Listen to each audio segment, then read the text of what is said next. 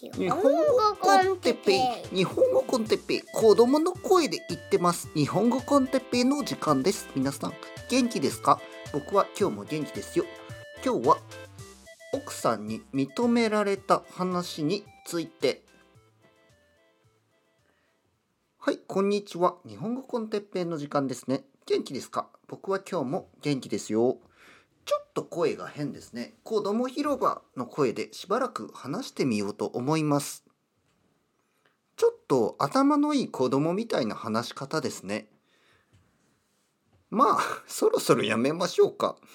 というわけで皆さん、思ったより長く続かなかったですね。元気ですか？なんか、疲れますね。その子供っぽい話し方でこれからずっと話そうと思ったんですけどちょっと疲れますね。そうちょっと疲れる。あの話し方はそんなに変えられるもんじゃないですよね。あのまあ僕はこの この2つぐらいの話し方しかできないですけどこの普通の話し方そして子供広場みたいな話し方でもこれでも十分じゃないですか。多分ほとんどの人は一つの話し方しかできないはずですけどね。はい。どうですか？まああの声優の人たち。声優というのはまあアニメとかね。まあ普通はアニメかな？アニメでいろいろなキャラクターの声を出せる人がいますよね。おうどうしたんだ？ここはうまそうなものでもあるのか？みたいななんかよよくわかんないですあのフレーズでしたね。うまそうなものでもあるのか？とか「キャーなんとかでなんとかで」みたいなそのなんかこう逃げ回る町娘みたいな、えー、いろいろな声が出せる人はいますよね。あのでも僕は無理です。ね、僕はあのまあ無理と言ってもまあ皆さんはね「ああでも哲平先生うまいじゃないですかいつもいろいろな声を出して」いやいやいや全然。ちょっとは出せるけどね。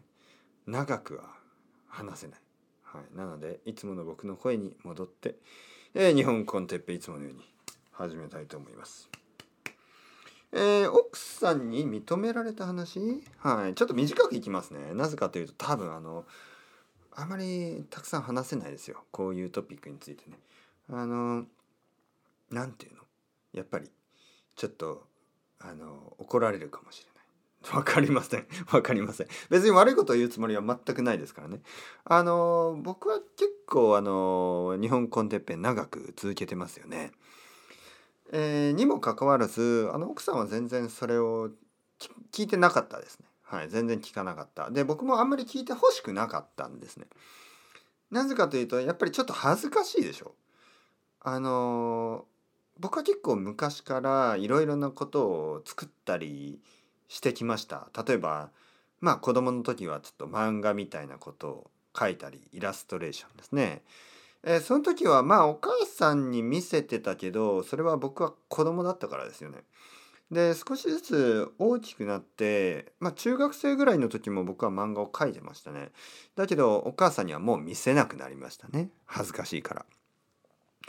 えー、高校生ぐらいになると僕はバンドを始めて、えー、まあ中学校3年からかな？15歳ぐらいから音楽を作り始めます。でもその曲とかをお母さんに聴かせるとか、まあ、その時の彼女に聴かせるとかいうことはほとんどなかったですね。なんか恥ずかしい。友達は大丈夫。友達は大丈夫だけどいわゆる彼女とかはちょっと恥ずかしい感じがする。そして大学生になります。大学生になると僕はまだ音楽をいろいろ作り始めたりたまに歌ったりしてましたね。歌う、ね、でもそれは彼女その時の彼女には聞かせたくなかった。はい。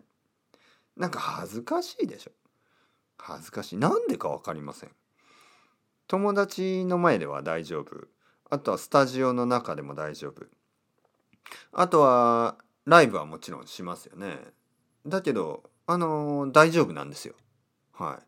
結構大きい場所でライブをしたこともあります。ね、その時は僕はあの歌じゃなくてギターを弾いてたけど、渋谷の結構大きいクラブでライブをやったことがありますでもその時の彼女は来たかなでもなんとなく来てほしくなかった感じ、はい、その後もう少し時間が経って僕はあの小説を書いたりし始めます。だけどやっぱりそれもまあ今の奥さんですよね。奥さんがまだガールフレンドだった時。でもそういう何か僕が作ったものとか音楽とかあんまり聞かせたくなかった。そして今日本コンテッペを長い間やってますけどまあ長い間とか時間はまあその時間は多いですけどね。あの年数はまあ3年ぐらい。だけどなんか、恥ずかしいからあんまりその話は奥さんとはしない。はい。でまあこの前ですねあの奥さんがそれを聞いたと言ってあの何て言うの？えー、っと昼ご飯の時に「さっき日本語コンテッペ Z 聞聞いてたよ」とか言うんですよ。聞きましたみたいな。で僕は「あっそう？どうして？なんで?」って聞いたら「いやあの検索してね探して聞いた」みたいな。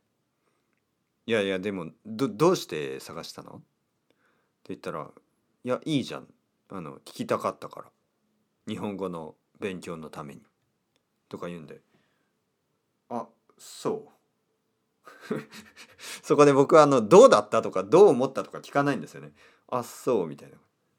で食べてたら「すごく良かったよ」って言うんですよ。はい、すごいと思うと言うんですよ。日本語コンテッペはすごいすごいんじゃない？と言うんですで僕はまああの何か怪しいなと 思った感じもあるんですけどまあまあ素直に奥さんはあの僕あの日本コンテペってすごいじゃん？頑張ってるよね？続けた方がいいよ絶対。みたいなそういうニュアンスでしたね。で奥さんが言う理由はですねやっぱりあの「てっぺい。あなたはタレントがある。才能がある。話をする才能があるよ」そう言うんです。僕はびっくりしました。あの今まで15年間あのほとんどずっと一緒に住んでるんですけどそんなことを言われたことは なかったというかまあ言わないですよね。あなたはあの話す才能がうまいとか言わないでしょ。普通は。夫婦でそんなこと。ねどちらかというとあのちゃんと聞いて私の話をみたいなまあそういう話トークが多いですよね。普通の夫婦なら誰でもね。なんか今日の僕話しにくそうですね。はい。もしかしたら奥さんが聞いてるかもしれないと思うと話しにくいですけど多分聞いてないですね。はい。多分聞いてない。もう聞いてないと思う。だから大丈夫ですね。そうそう。だからまあとにかくあのー、褒められたんですよね。すごいね。素晴らしいと。すごいと言ってもらったわけですよ。でまあ嬉しいですね。もちろん嬉しい。あの嬉しいことがもちろん僕が褒められたっていうのも嬉しいけどやっぱりその価値がある、ね、このポッドキャストには価値があるそして魅力があるとあの言ってもらったんですよね。うん、あの多分これをたくさん聞いてる人はやっぱりたくさんの日本語を聞くことになってあのそのとてもいい勉強になる。ね、日本語自然な日本語であの日本人がどういうふうにねその話し続けるのかそういうのを聞くことができる。でそこには何かこう強い力がある。あの日本語コンテッペイと始まってから今もうすぐ終わるんですけど終わるまで連れて行かれる感じですね。リードしてね。はい。皆さん今聞いてる人たち連れて行かれた感じがありますか？ここまで。ね、多分人によってはあのちょっと忙しくて途中で消したかもしれないですけどね止めたかもしれないけどまあまあ少し時間のあった人たちは今、ね、ここまで聞き続けてますよね。